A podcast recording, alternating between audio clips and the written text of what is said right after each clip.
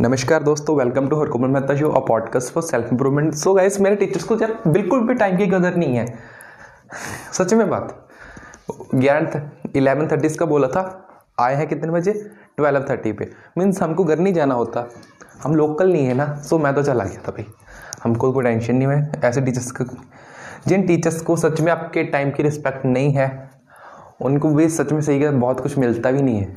एक proper salary नहीं मिलती है भाई मैंने देखा है यार जो टीचर्स टाइम के पक्के होंगे वो मीन्स पक्के भी सरकारी भी जल्दी बन जाते हैं। गवर्नमेंट भी गवर्नमेंट टीचर्स बहुत जल्दी बन जाते हैं।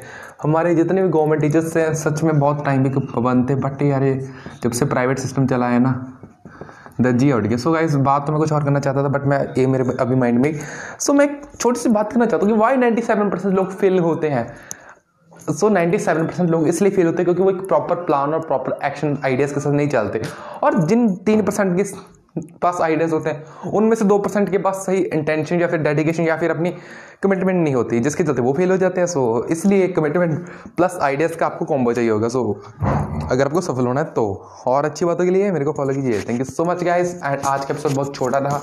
कल बहुत अच्छी बातें की थी हमने। सो कल वाला एपिसोड ज़रूर सुन लेना। आज का भी बहुत अच्छा है। Thank you so much guys love you all